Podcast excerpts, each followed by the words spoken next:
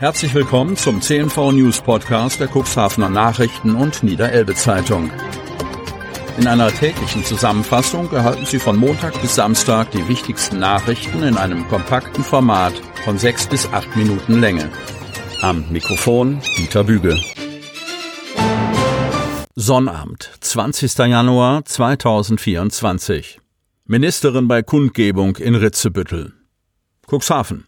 Es gibt weitere Informationen zur Großkundgebung, die für Sonnabend, 27. Januar in Cuxhaven geplant ist. Beginn ist um 12.05 Uhr auf dem Ritzebütteler Marktplatz. Unter dem Motto Aufstehen gegen Rechtsextremismus für Demokratie, Respekt und Menschenwürde ruft das unparteiliche Bündnis Cuxhaven für Respekt und Menschenwürde zur Teilnahme auf. Als Sprecherin wird Niedersachsens Innenministerin Daniela Behrens auftreten. Der 27. Januar ist gleichzeitig der internationale Tag des Gedenkens an die Opfer des Holocausts. Er wurde im Jahr 2005 von den Vereinten Nationen am 60. Geburtstag der Befreiung des Konzentrationslagers Auschwitz-Birkenau eingeführt. Umso wichtiger ist für das Bündnis das Anliegen, mehr demokratische Werte gegen rechte Unterwanderung zu verteidigen. Parlament gegen Verbot der Krabbenfischerei. Kreis Cuxhaven. Am Freitag hat das Europäische Parlament in Straßburg einen maritimen Aktionsplan angenommen. Die Abgeordneten kritisierten unter anderem den Vorschlag der Europäischen Kommission zum pauschalen Verbot der mobilen Grundfischerei.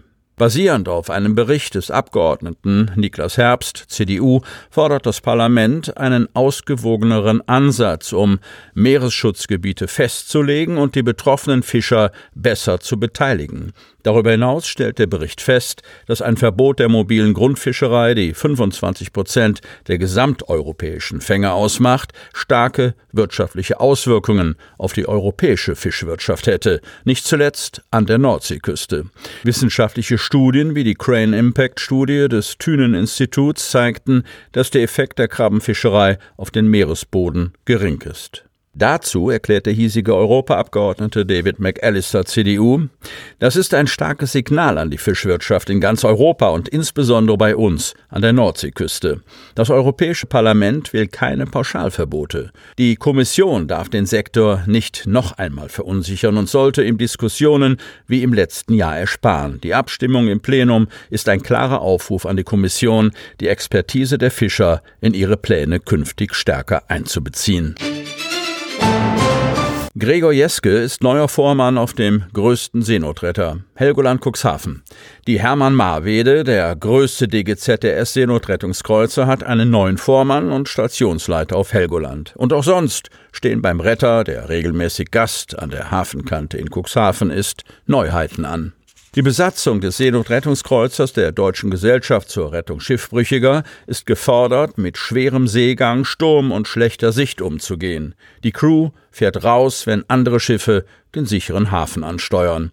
Und ein Drehbuch existiert dann nicht. Jeder Einsatz ist ein Unikum und man muss sehr viel improvisieren, die nötige Ruhe haben und einen kühlen Kopf bewahren, sagt der neue Vormann Gregor Jeske 34, so wie vor kurzem beim Einsatz bei der Havarie vor Helgoland am 24. Oktober.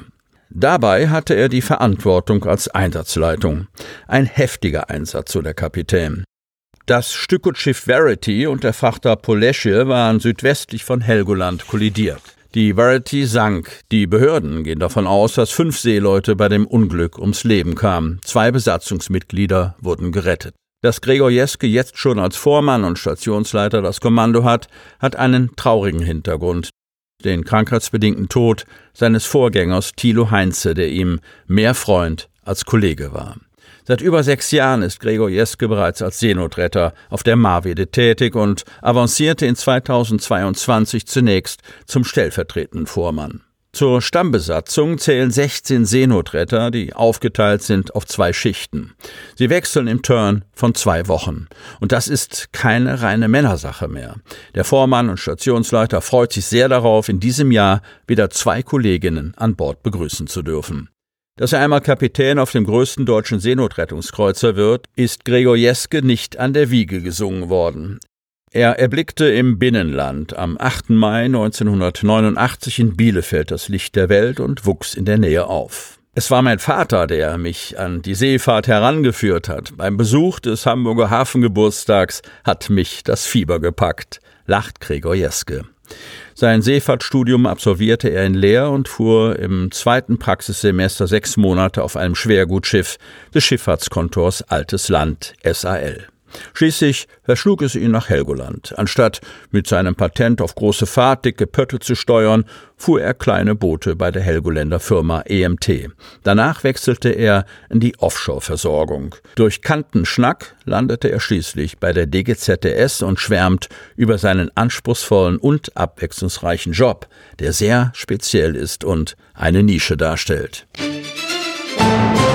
Mit Hafenentwicklung Schritt halten. Cuxhaven. Wohnraum, Wirtschaft, Kitas und Schulen. Alles Top-Themen des Jahres 2024 in Cuxhaven. Am meisten treibt Oberbürgermeister Uwe Sandja aber ein Thema um, das für die Öffentlichkeit eher unter dem Radar läuft. 2024 muss das Jahr der Mitarbeiter werden, sagt er. Der Fachkräftemangel trifft auch das Rathaus mit voller Wucht. Nicht gut angesichts der Aufgaben, die die Stadt vor der Brust hat, weiß auch der Stadtoberhaupt. Neben starker Konkurrenz stellt auch die Pensionierungswelle bei den geburtenstarken Jahrgängen die Verwaltung vor eine große Herausforderung. Was gehört darüber hinaus zu den größten Herausforderungen? Cuxhavens wirtschaftliche Entwicklung schlage gerade alles, so Uwe Sandja. Hafenthemen sind jeden Tag auf dem Tisch, es brennt hier los, so Sandja. Die Tragweite reiche weit über die Grenzen der Stadt hinaus. Hier nicht die nötigen Liegeplätze zur Entwicklung der Offshore-Industrie zu realisieren, würde auch das Aus für die Klimaziele bedeuten. Die Industrie klopfe angesichts der Voraussetzungen, die es nirgendwo sonst gäbe, sowieso täglich an. Es ist für uns existenziell, dass wir das weiterentwickeln. Die neuen Liegeplätze müssten dabei direkt gemeinsam mit dem Flächennutzungsplan 90, also südlich der Baumrönne, inklusive Bau einer Schwerlastbrücke über die Bahnlinie gedacht werden. Die Wohnraumentwicklung müsse dieser Dynamik folgen, betont Sandja. Sie hörten den Podcast der CNV Medien. Redaktionsleitung Ulrich Rode. Produktion Win Marketing, Agentur für Podcast-Produktionen.